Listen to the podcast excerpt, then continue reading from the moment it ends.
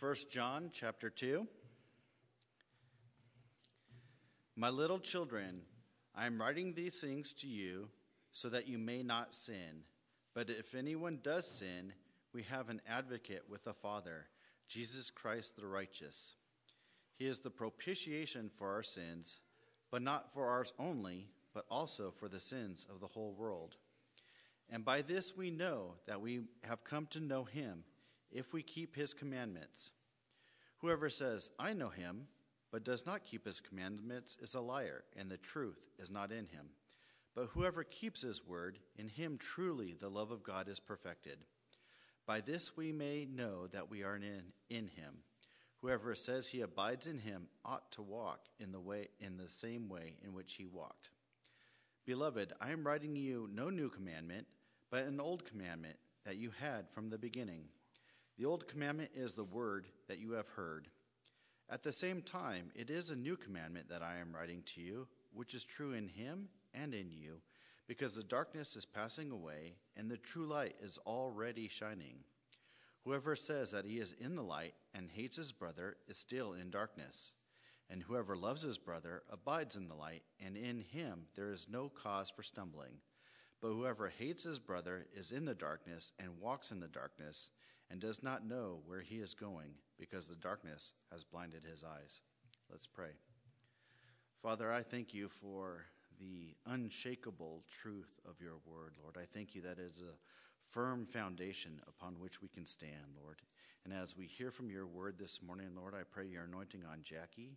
And I pray, Lord, that each one of us would have ears to hear, eyes to see, hearts to understand, and be sanctified in your word this morning.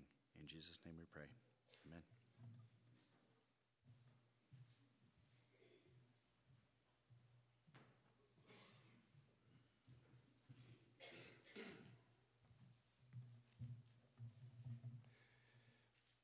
So my my wife has. Um, hey, ever turn this on? Something's on. So tricky on-off switches. my wife has, I don't know if you guys catch it. I didn't catch it. Uh, our announcements, uh, Carol says, so welcome as we continue the book of Luke. How many of you were here when I did Luke? That was a long time ago. and I love Carl because Carl puts John up in the corner. But how many of you guys know we finished John a few weeks ago? Now, the good news is we're in First John, so it's the same author. Uh, I'm just teasing Carl. But uh, these are the things I go home and Kathy goes, Hey, how long are you going to be in Luke? I'm like, What in the world are you talking about? As we come to First John this morning and we take a look at what we talked about last time, as we work our way through, in summary, we talked about two things last time and that was one, the person that makes all of this possible. In chapter one, the person who makes all of this possible is the Word of life. Just like John 1 1, in the beginning was the Word, the Word was with God, the Word was God. This is a proclamation of Jesus the Christ as the source that we all need, the one who makes it possible for us to follow Him. And then we talked about the problem that hinders us. What's the problem that hinders us? It's sin. The problem that hinders our walk following Christ is sin. And the answer was given to us last week, right? If we confess our sin, He is faithful and just to forgive us our sin and cleanse us from all unrighteousness. But the question that we're asking ourselves in regard to that, in regard to our walk with Christ, following Him, is this Does our profession match our possession? Do we have what we say we have? If you say, John's going to do this over and over again. If you say you have Christ, but you hate your brother, what's he going to say? You lie your profession doesn't match your possession. And this is the question, the overarching question as we work our way through. So, as we move now in chapter 2, we want to talk about the idea of the proof that we're walking with Him. And t- today, this morning, the proof that we walk in with Him are going to center around two things. One, are we keeping His commandments? Two, do we love one another? These are the very same things that Jesus taught. And so we're going to take a look at John as he goes through this, as he's wrapping up this idea and asking the question that we we just examine ourselves before the Lord's Supper, right? Lord, am I right with you? I'd say since Thursday, yeah, since Thursday, I have been struggling with bitterness. Anybody ever struggle with bitterness? I, I just like to feel I'm not the only one. I've been struggling with bitterness. And, and uh, here's the funny thing about bitterness when we're bitter, we have this tendency to just run the thing over and over again in our mind. This is how you know if you're bitter, in case you didn't raise your hand. You run the thing over and over again in your hand. You, you know all the conversation, everything that was said, everything that was meant, and you're, you are the hero of your story. if you do that, you're bitter. I've been struggling with bitterness. It was funny because I was sitting at home and Kathy went camping this week. I took Kathy camping. I tried to talk her into taking herself, but it, she wouldn't do it. So I took her up and uh, we trailered the motorcycle. I pulled her up to Yellowstone, and then I came back down and uh, did the week and went back up and got her Friday. So Thursday, I, I something happens It just awakens a lot of bitterness in me. And I'm at home and nobody's there. It's pretty quiet. So I sit down in front of the computer and I, I have uh, uh, several apps that I, that I pay for. One of them is Canon Press uh, which is uh, put on by a pastor and a, uh, from up in Moscow, Idaho. And so I'm just scrolling through his stuff. You know, I like to watch him, I like to listen to him. And I come across this book How to, I don't remember, I, don't look it up because you'll never find it because this will be the wrong title. But basically, How to Battle with Bitterness, something like that. So I, I don't have nothing going on, and I just so happen to be bitter. So I, so I click on it. So I click on it and I sit back and I listen to this. It was, it was a, a wonderful uh, uh, event that God ordained in my life. So I listened to it and it was everything I needed, everything I need to hear. Uh, I've, had, I've listened to it so far three times because if you know anything about bitterness, as soon as you think you're okay, it comes right back up again. So, so in, in trying to walk in that and stand in that and be in that place where I'm not struggling in, uh, in bitterness. And, and so here's what happened. That night, we have discipleship with the men's group that, that I'm leading. And so we get around and we're talking about the person of Christ. And as we're talking about the person of Christ, this, you know, we're just having a discussion. It's not questions out of our book. We're just, you know, letting God do what God does. And, and so we begin to, I begin to challenge uh, the men who are there with this idea. You know, Jesus said he always did the things that pleased the Father, and he only spoke the things the Father wanted him to speak. Have you ever meditated on that? So I said, what if every single situation we are in every single day our question that we ask is not, why did this happen or what a, you know, whatever things we do, but rather, how can I glorify you in this situation, Lord? What if that's the first attitude of our heart? How can I glorify you? See, this is the example we have in Jesus Christ God's only Son. This is the one we follow. And he tells me I must, I am commanded to put out all bitterness. Not to nurse it, not to water it, not to try to take care of it. I got to put it out. And I got to ask myself the same question How do I glorify you in this, Lord? How do I glorify you in the struggle? How do I glorify you in the pain? Because all that stuff's real. We really feel how we feel, right? You can't just put it in, a, a, put a lid on the bottle when it's all shook up. There's pressure's all still there. Anybody ever been bitter and not been able to sleep? Yeah. So so here's my solution to overcoming bitterness. It may change next week. I'll give you more updates as we continue. But it is one, giving it to Him however many times it takes. Sometimes, I think last night, I woke up and gave it to Him, uh, let's say 20 times. I'm even in my sleep. Lord, take this from me. Because my brain's still going. You guys do that, right? Brains. It's still running all that stuff. So take it from me. Take it for take this stuff from me. I don't want to feel this way. And then how do I glorify you in it? As we look at the scriptures that are laid out for us this morning in 1 John chapter 2, listen to what listen to how it begins from John. John says, my little children, I'm writing this to you so that you may not sin. I'm telling you these things so that you won't just bask yourselves in your sin and give yourself the excuse that it's okay, we've just always done it this way. That's not okay. It's not okay.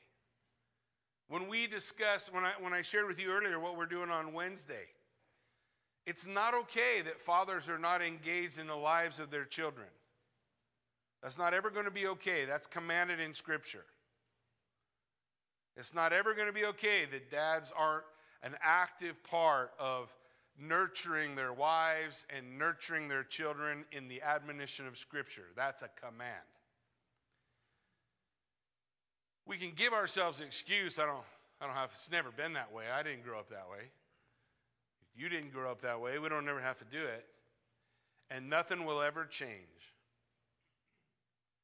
Or we hear John's cry, the cry of an apostle, right? The apostle of love, who at one time was the guy who wanted to clear the bar room, right? Lord, let's call down fire from heaven and roast all these guys. That's John. That's what he said. Now he's saying, My little children, I'm writing this to you so you won't sin. Don't sit in your sin. The things you know you ought to give up or lay down or put aside, right? Don't stay in that place. But he says, But if you do, I want you to know something. You have an advocate with the Father. You have someone next to God. The Bible tells us that men in the world as the world continues to sin and rebel against God, the world is storing up wrath. You're just storing up wrath, piling it up. And God, in His long suffering, is not brought any of that wrath. That wrath has not come. It's just being stored up. But the Bible tells, read the book of Revelation, there is a day when the Lord pulls that pours out something called the bowls of God's wrath all the stuff that has been stored. And so he says, My little children, I want you to know that when we sin and we are walking in a rightful place to receive the wrath of God, we have an advocate. Jesus Christ the righteous. We have someone who is standing for us with the Father. Listen to what it says in verse 2. I just don't want you to miss it. I know we talked a little bit about it last week. He is our propitiation. He is the propitiation for our sins. Now, throughout 2,000 years of church history, men, I'll tell you what men are really good at. Men are really good at arguing about what something means. Usually, when we're really good about arguing about what something means, it's because we don't exactly like where that something takes us.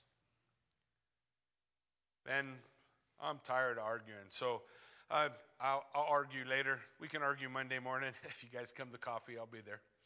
But as he says here, he is our propitiation. That means he satisfies the wrath of God for us. But whatever he is for us, the next part of the verse says he also is for the whole world. Whatever he is for us, whatever he means by he is a propitiation for our sins, listen, and not ours only, but also for the sins of the whole world. So, if he, whatever he is for us in being our advocate, he is also for the world. That grace that flows through Jesus Christ uh, for what rightly should come from the Father and will come one day.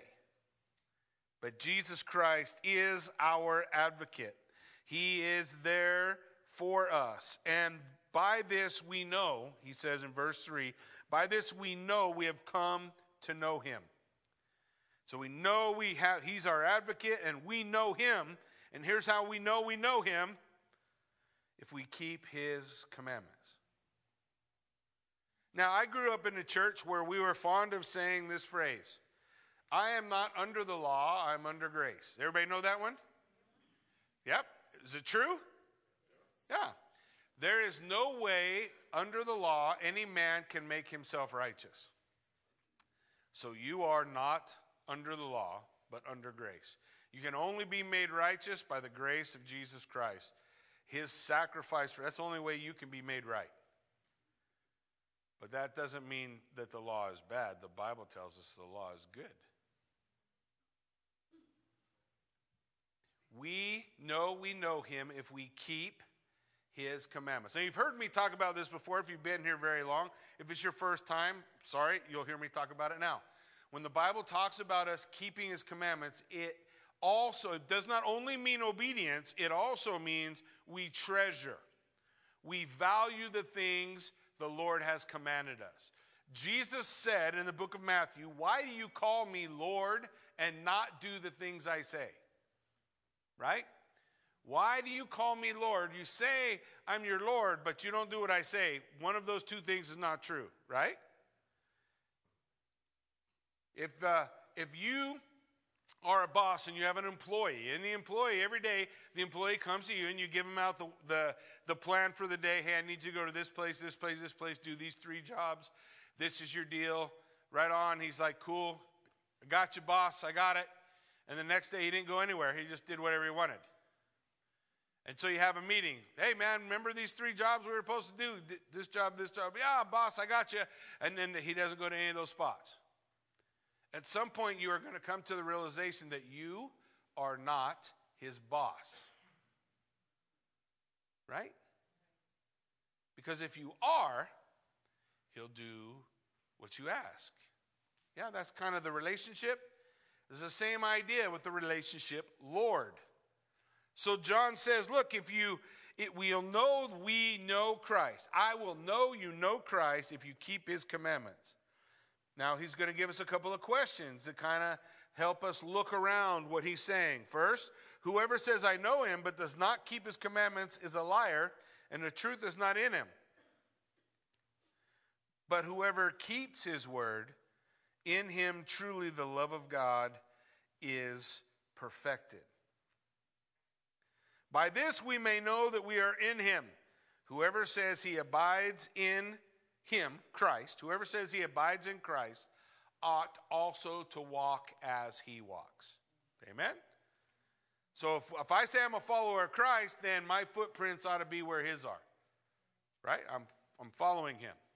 So usually the question that comes up is, well, then what are, what are we supposed to obey? There's 613 commandments, something like that, in the Bible, and there's stuff about not wearing fabric with two different uh, um, materials in it, and there's weird stuff about not eating shrimp, and I really like shrimp, or bacon. I really like bacon.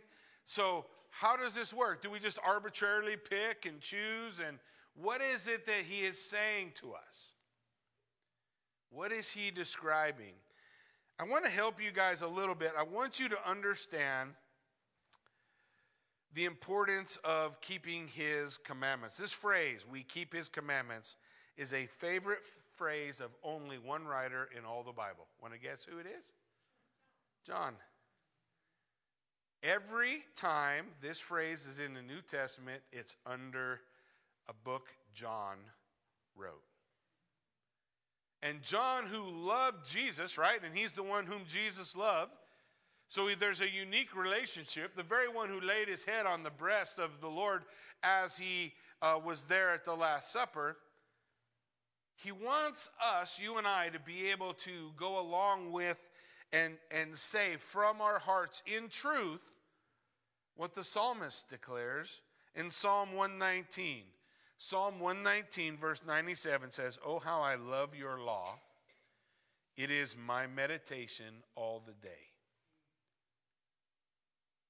Now, I also think it's important that we realize there's more to the law of God than 613 commandments.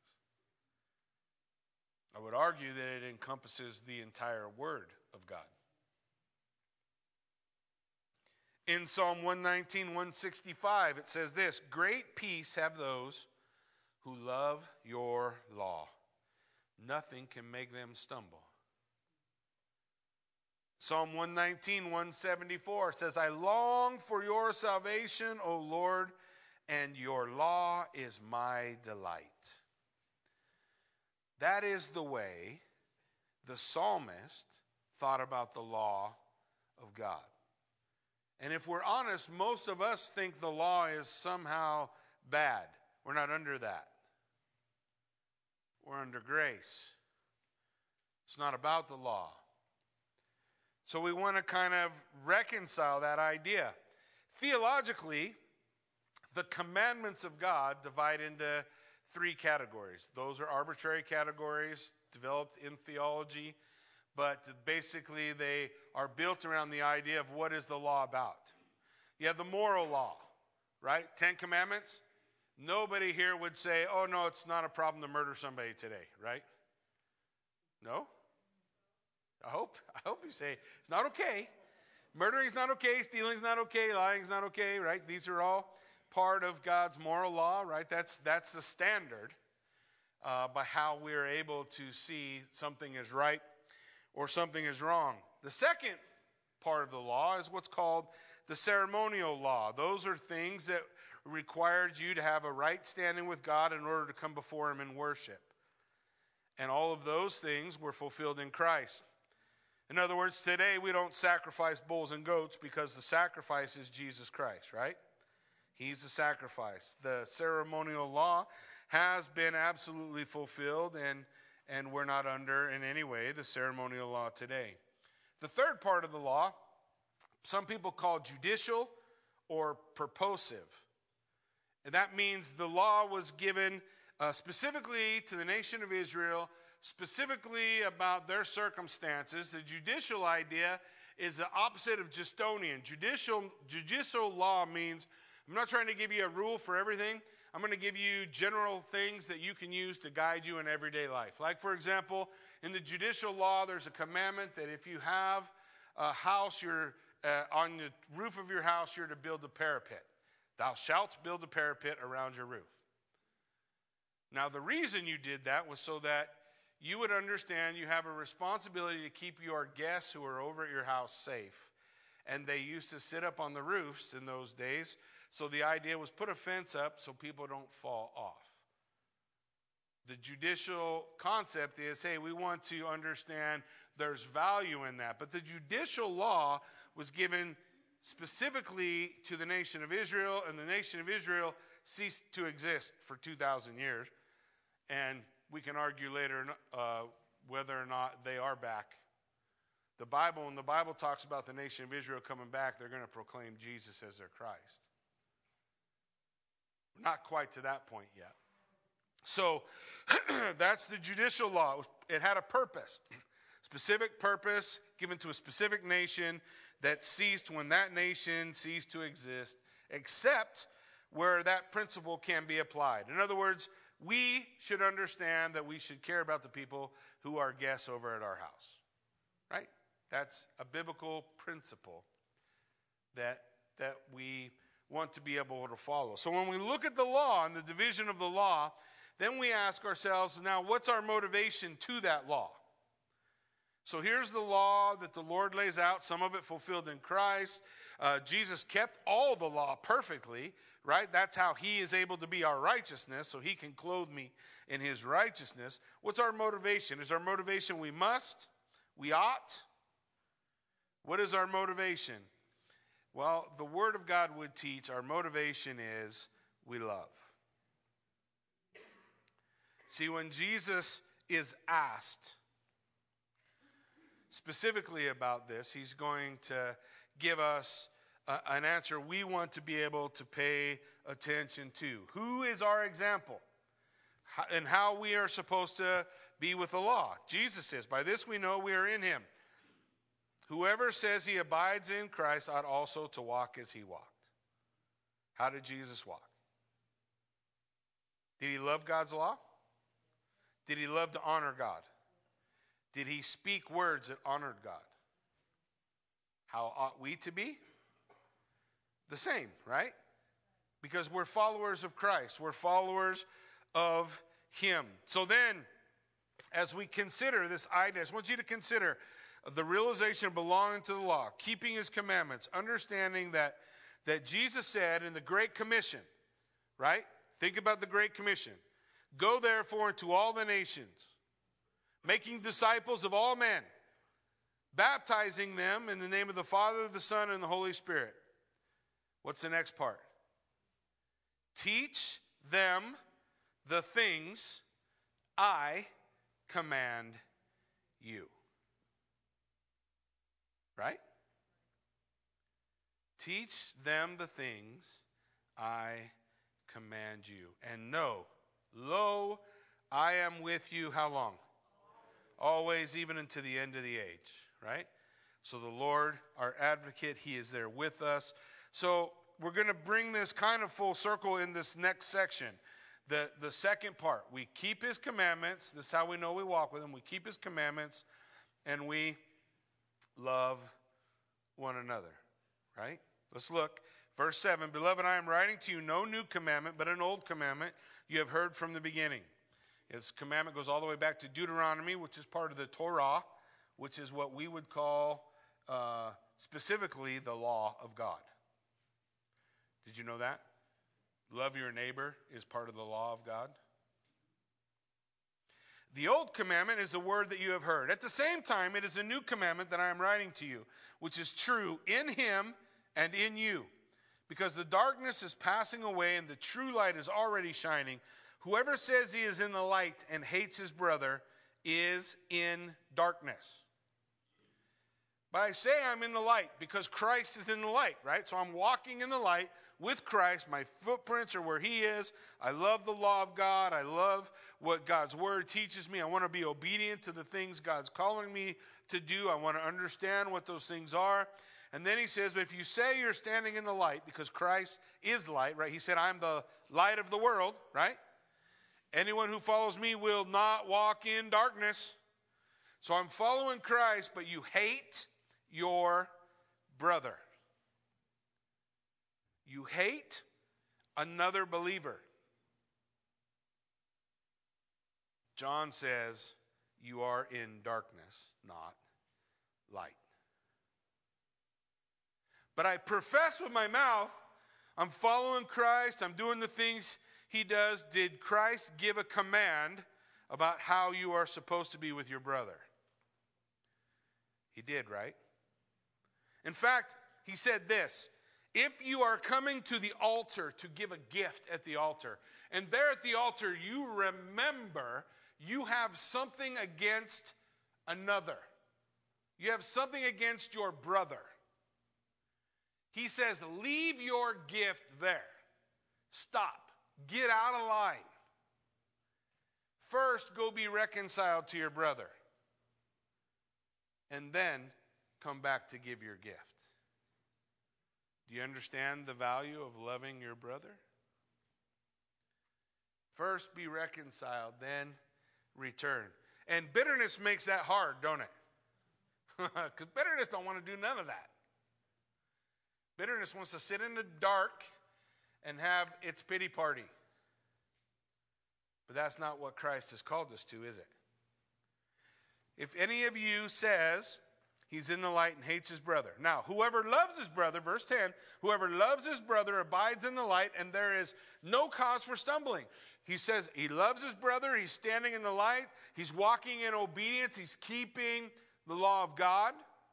I'm going to simplify the law of God for you guys. So don't panic. We'll come back to the law of God. You, some of you got crazy looks in your eyes. Take them away. Stop it. Jesus makes life simple. I'm not done. I still got 20 minutes. You guys are nowhere close to finish. So hold hold that. Keep it in your mind. It's going to be okay. We want the one who stands in the light, who loves his brother, is keeping the commandments of God. What he says is really where he is. You guys with me? So, what he says, his profession, matches his possession. He's standing in the light. He's following Christ. He's obedient to the word of Christ because he loves his brother. Okay? But whoever hates his brother is in darkness and walks in darkness. And here's what happens if you stay in that darkness you won't know where you're going. He does not know where he is going. Why? Because the darkness has blinded his eyes. Now he's challenging us to be children of the light and walk in the light, right? Paul would write the same thing in the book of, of Ephesians. He would say, Hey, you should walk as children of the light. Stay in the light. Walk in the light. Be who God wants you to be in the light. Don't say you're in the light if you're in the darkness. Confess your sin and be made right with God. Don't pretend you have no sin. Or you find yourself standing in the darkness and you don't know where to go and you don't know what to do, and everything in life is kind of screwed up. Now you still have your feelings. My feelings are still real. I still have I still feel the way I feel. But I first am called to be obedient to God's word, what the Lord of God has laid out for us. Now let's try to bring this around. So we want to talk about the idea of keeping commandments and loving one another. Loving one another is the truth upon which the law is built. Loving one another is the truth upon which the law is built. In Matthew chapter 22, verse 34, it says, Now when the Pharisees heard that he had silenced the Sadducees, they gathered together. And one of them, a lawyer, asked him a question to test him. Teacher, which is the greatest commandment of the law? And he said to him, You shall love the Lord your God with all your heart, with all your soul, with all your mind. This is the great and first commandment. And the second is like it You shall love your neighbor as yourself. On these two commandments depend all the law and the prophet everything, you guys realize that the Ten Commandments, the two tablets of the law, four commandments focused on God, six commandments focused on our relationship to man. The first part, the first tablet, love the Lord your God with all your heart. The second tablet, love your neighbor as yourself. If you love your neighbor, you don't murder him. If you love your neighbor, you don't commit adultery with his wife. If you love your neighbor, you don't steal from him. You guys get it, right? If you love God, you don't have any idols. If you love God, you don't make any graven images. If you love God, you don't take his name in vain. All the law and the prophets fall on love the Lord your God with all your heart and love your neighbor as yourself. This is what Jesus declared. So, loving one another is the truth upon which the law and the prophets are built. It is also the absolutely clear teaching of Jesus Christ.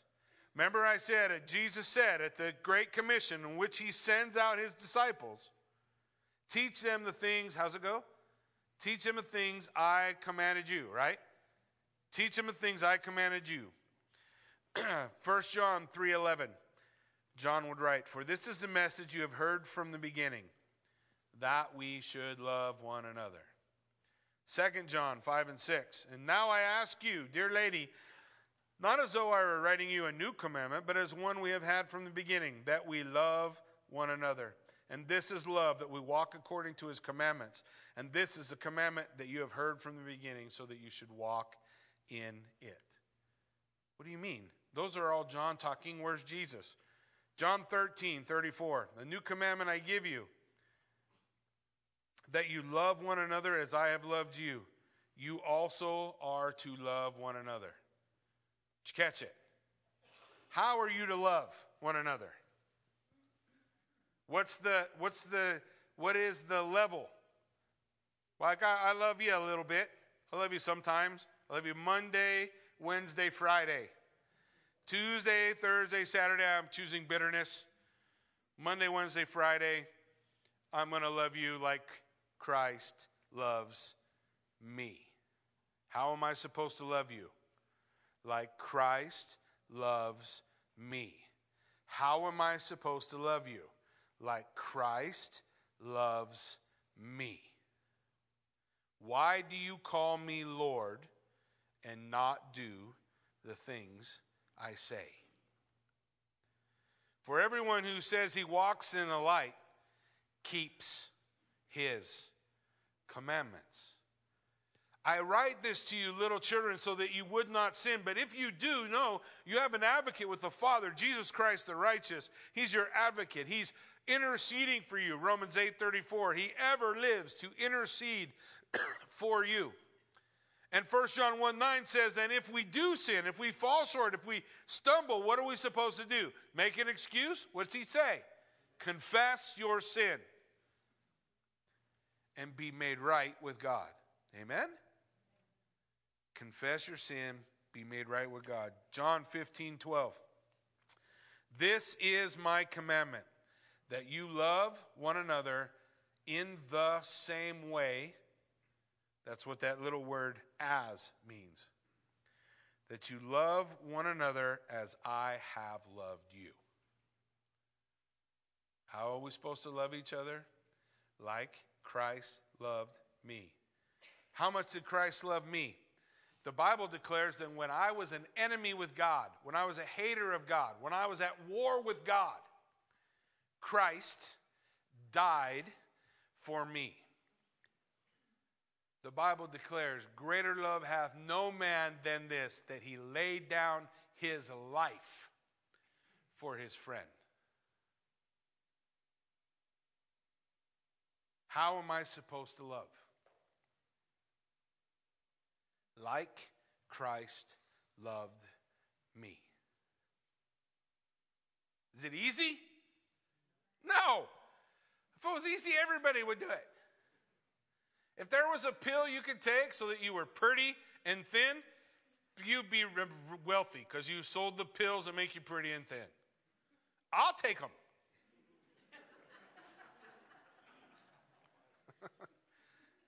but there's no nothing about easy way. There is the way.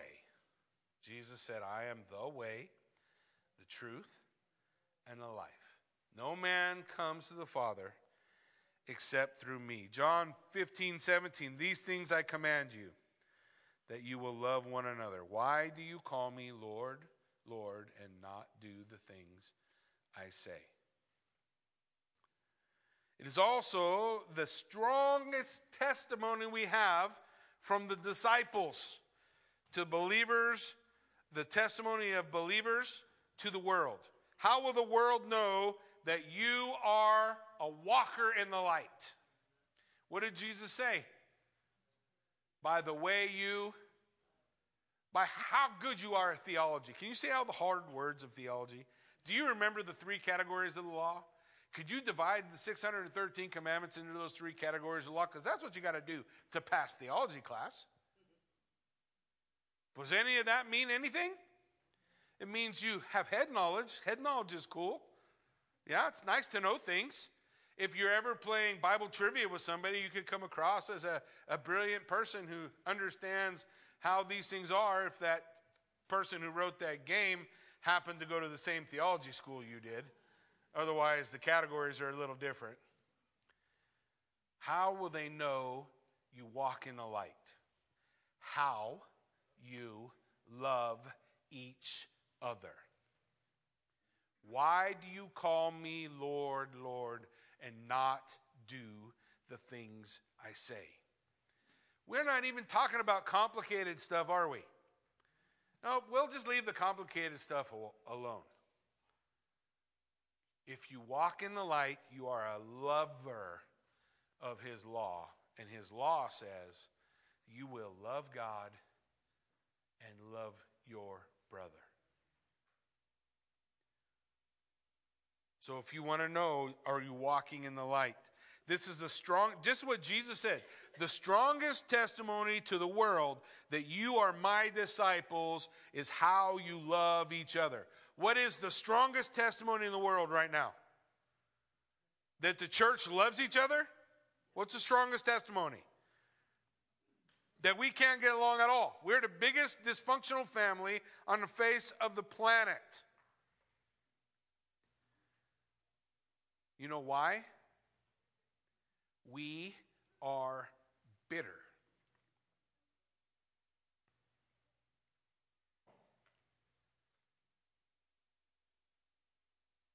The Lord commands us to get that out, get that bitterness out. Because what will it defile? The root of bitterness will bear fruit. You know what fruit it will bear? More bitterness. This is why. Now, I'm not talking about doctrinal things that separate. Don't, don't put words in my mouth, right? I'm, I'm talking about the true church of Christ who loves Christ, who actually knows Him, who follows the essential principles of the truth of the gospel of Jesus Christ. We're to love our brother, but we're bitter. And if we don't deal with our bitterness, then we will make the people around us bitter. And if they don't deal with their bitterness, they will make the people around them bitter. And the result of that, listen, please, the result of that will be a church without any power.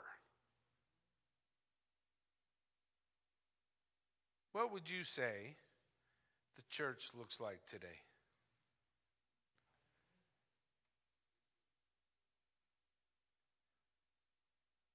Bitter.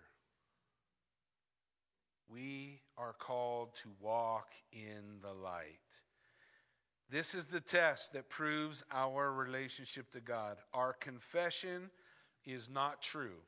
Our profession is not true if we hate our brother. Scripture says we are still in darkness. Our conduct is affected when we love our brother. What does it say? Whoever loves his brother is abiding in the light, and in him there is, please listen, no cause to stumble. What causes us to stumble? Well, I would say my bitterness. I trip over my bitterness all the time. He's saying, no, we, we have got to put that down. And what is the condition that we find ourselves in if we hate our brother? Lack of direction, lack of discernment. Lack of direction. Whoever hates his brother is in darkness and walks in darkness and does not know where he's going. I call that lack of direction, right?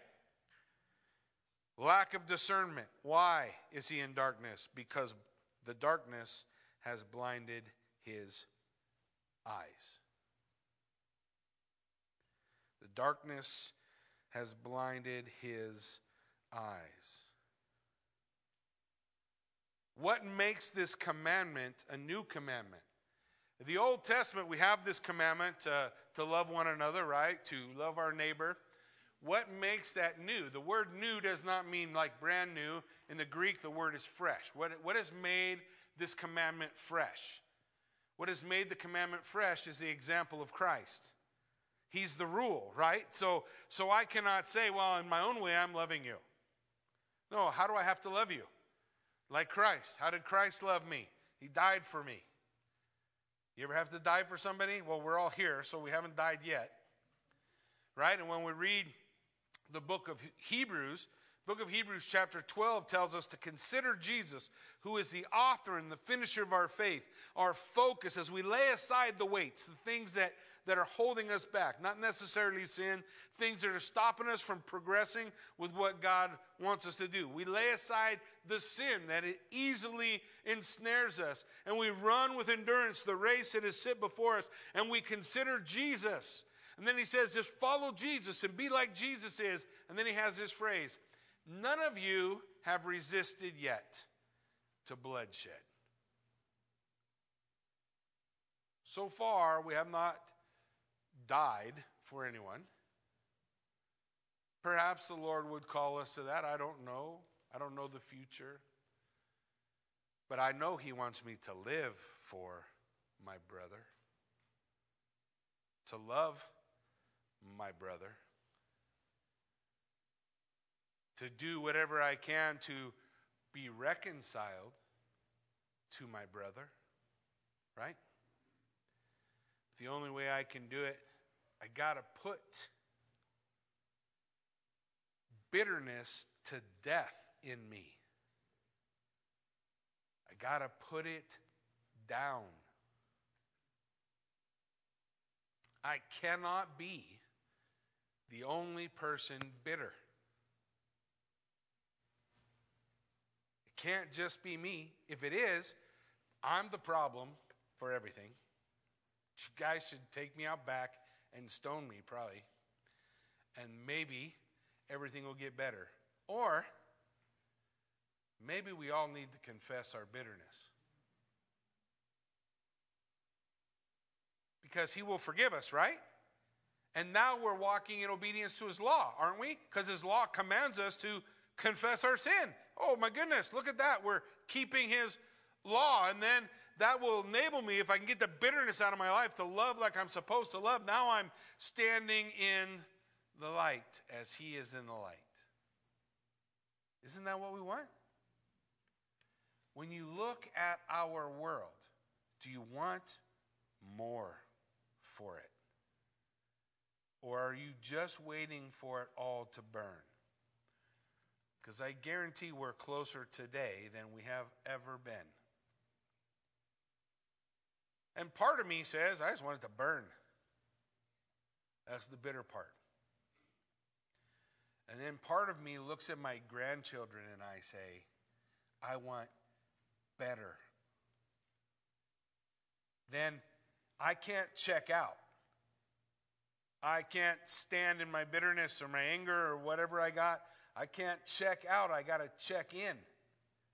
I got to walk in obedience to the law of God, which requires me to confess my sin and to be made right in Christ.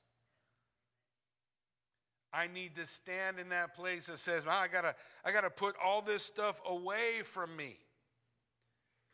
And I'm gonna, I'm gonna challenge you guys this morning, three minutes. you know already, don't you? I'm gonna challenge you for three minutes. What is the tie that binds the body of Christ together? And I'm going to, as we work through this, I'm going to list out several things. I, have taken a lesson from my wife. What do you call that stuff you do? I have a liter. Well, I have a. They're all F words. whatever, you, whatever you call that. Not that F word, you weirdos. Here they are the ties that bind believers together. These are the things, this is our homework. You want to say you walk in the light and you love your neighbor and you obey Christ and you love his law, right? All these things is what the Bible says. We say we do this, and here are the things the Bible is commanding. We ready? Number 1, forgiveness. Ephesians 4:32. Be kind to one another, tenderhearted, forgiving one another. Here's the hard part like Christ forgave you. Colossians 3:13 Bear with one another and if anyone has a complaint against another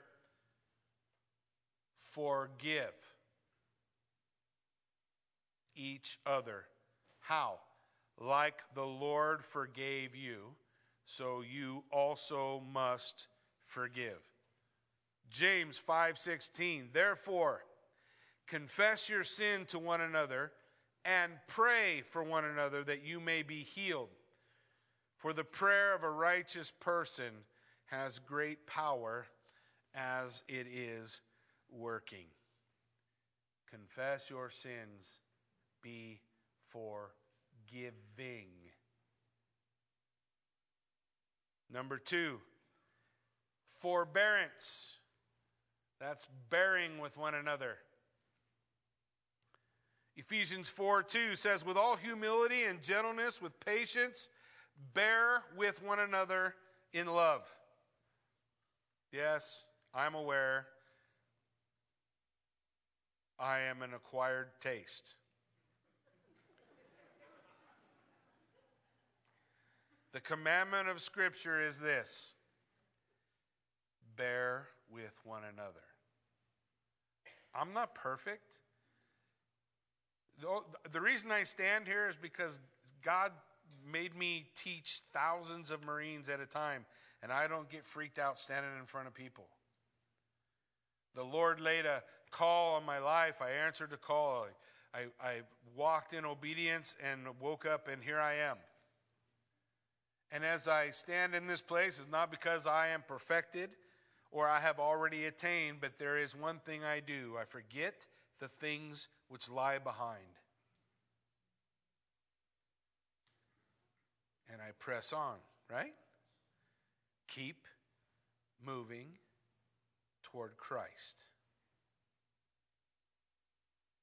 Colossians 3:13 bearing with one another if anyone has a complaint forgive each other. What was that first phrase? Bear with one another. Yeah, just so you know, I know I'm an acquired taste. I know you think you're natural, but you ain't. You're not like orange juice, you don't go down easy. No. We need to bear with one another. When we offend one another, what should we do? Forgive one another. See, you guys are listening. Number three, the third word, friendship. Romans 12:10 says, this is a command, by the way. Love one another with brotherly affection. Be friendly. Did you know being friendly was a command? Oh, you didn't know that. You want to stand in the light, walk in the light, be an example of Christ, Christ who fulfilled all the law, right? We're following in him. Be friendly. The command love one another with brotherly affection. Oh, outdo one another in honor. Oh, man. That's what being friendly is. 1 Corinthians 16 20. All the brothers send you greetings. Greet one another with a holy kiss. Now, somewhere, high school kid, probably a boy, just perked up. oh, the Bible commands me to kiss you. So, ladies, that's not what it means. A holy kiss was a greeting.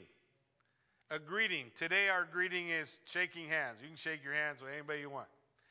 You try to kiss my granddaughter, I'm going to become bitter and sock you in the eye. so, what, what is it? What does it mean, holy kiss? Holy kiss, George Crostiff, I, I, I love George. George always greets you with a holy kiss. Every time I see George, I bump into him in Twin now and again. He'll walk up to me, grabs my face like a, like a European guy should, and he kisses my cheeks, both sides. And you know what I feel? He's my friend. The point, the principle of the verse be friendly. People should know. Don't be fake. We don't need it fake. We need friendly. This is the command. Next word, my next F. One, two, three. Number four, fellowship. Fellowship. Let us consider how to stir up one another to love and good works, not neglecting to meet together. I don't care what any governor says. I don't care what any president says. I am a rebel from so far back I don't know how far it's that is so natural to me. The Bible commands me to meet together. At any point, if they ever say it's illegal, I won't care. You will have to make your own decisions.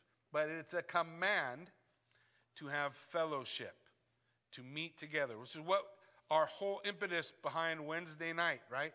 Coming together organically as a body of diverse people, diverse ages, coming together and being blessed by one another as we gather together.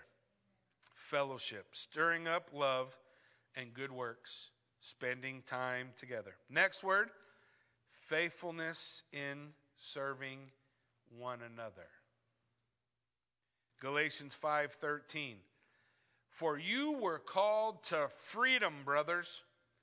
Only do not use your freedom as an opportunity for the flesh, but through love serve one another. Do you know part of serving is not wanting to serve? If you're waiting to feel like serving someone, you're never going to do it. But if you get up in the morning and you say, Lord Jesus Christ, I want to honor you today. How can I honor you today? And I hear the Lord speak to my heart. I want you to serve someone. The Bible does not say I have to feel like it. It doesn't say it. You wait to feel like it. You're supposed to lead your feelings. Your heart is not your guide. The truth is your guide. You make your heart follow. That's what a father should teach his children. You make your heart follow by saying, I obey Lord Jesus. There's lots of ways to serve. I do not enjoy serving at VBS.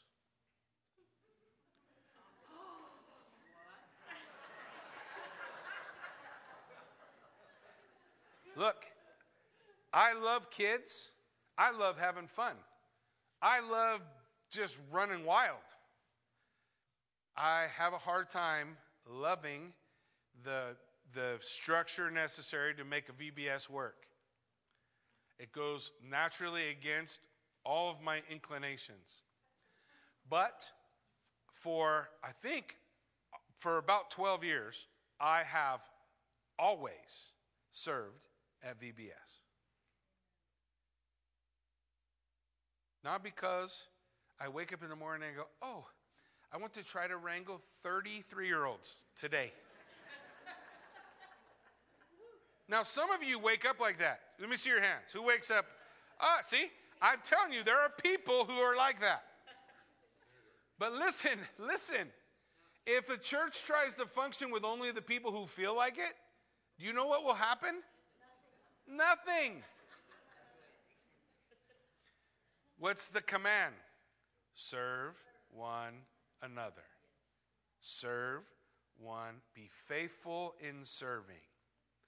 Now, am I, I, will tell you this. I, I don't, I, I seldom wake up and I go, I'm so excited. Sometimes I do because cool things are going on. But I'm always blessed by spending time with children. I'm always blessed by it.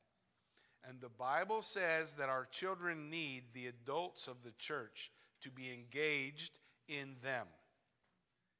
Not to think someone else somewhere else is taking care of it, but for us to think, each one of us to think, I need to be faithful in serving. Now, that's not the only way to serve, lots of ways to serve. But I'm giving that as an example, right? There are examples. The last F is coming. This one, I want to be faithful to serve one another. Listen, here's how, here's how Paul ends that phrase in Galatians 4 the whole law is fulfilled in one word. And then he says, seven. But that seems weird, doesn't it? The whole law is fulfilled in this you shall love your neighbor as yourself. That's a lot of words. What's the one word? Love is the one word. Why do we do it? Because I, listen, love Christ. That's why I want to serve kids. I love Christ. That's why I want to serve people that need visited in the hospital. I love Christ. That's why I will be at a parole hearing this Friday for a guy who has spent most of his life in jail that I've known for 12 years. Not because I love him, which I do, because he's my brother, but because I love Christ. I'll be faithful to serve. Last one fulfill the love, or sorry, fulfill the law of Christ. Brothers, if anyone is caught in any transgression, you who are spiritual, restore him in a spirit of gentleness, keeping watch on yourself, lest you too be tempted. Bear one another's burdens and fulfill the law of Christ.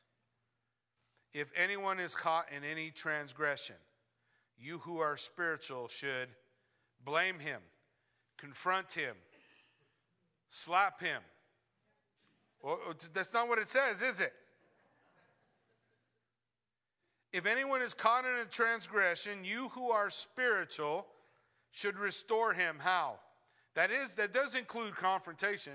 How shall you do it? In a spirit of gentleness, watching out for yourself, because we have a tendency to run around like plank eyes, don't we? You guys know what that means? We have a tendency to run around like plank eyes. We better be careful of the plank sticking out of our own eyes. 1 Thessalonians 3 12 and 13. I'm going to read this and we're going to pray. It says, May the Lord make you to increase and abound in love for one another and for all as we do for you, so that he, Christ, may establish your heart blameless in holiness before our God and our Father at the coming of our Lord Jesus Christ with all his saints. Amen. Let's pray. Father, we thank you for this time we can spend in your word, study your word, Lord. God, I I, I know that you have dealt and will continue to deal with me in regard to the struggle that I have. And I pray, God, that there's others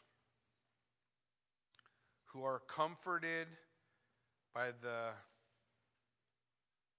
familiar feeling of bitterness,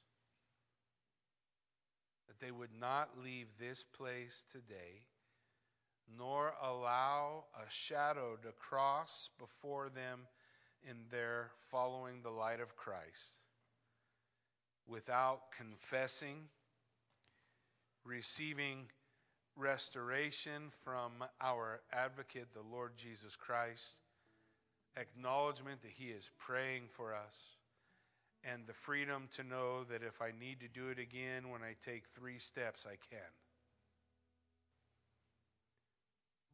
Because, John wrote, who loved us though he never saw us I'm writing to you, little children, that you may not sin. We find ourselves, Lord Jesus, in a time where the church does not have the answers she should, the actions that she should, the attitude that she should. The church is reeling and struggling And I feel like we have allowed bitterness to root. And now it bears fruit.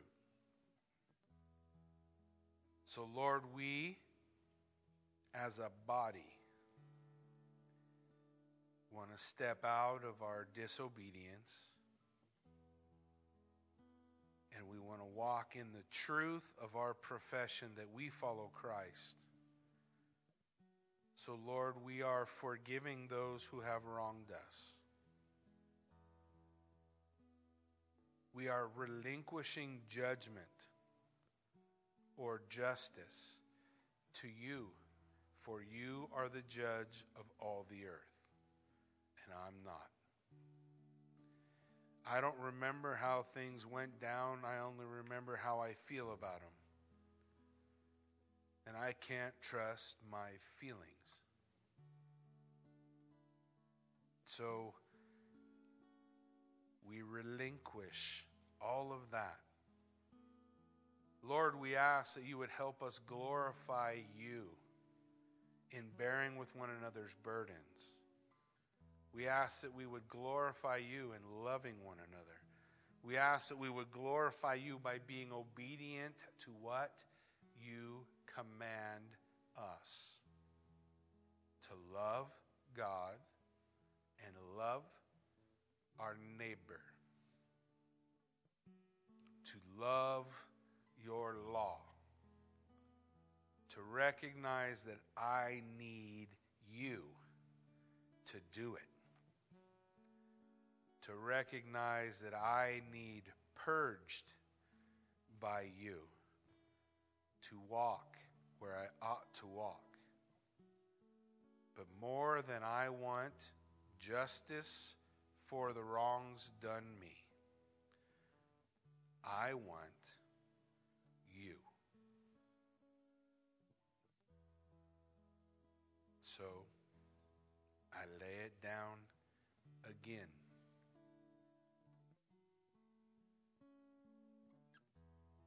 And I pray it's the last time.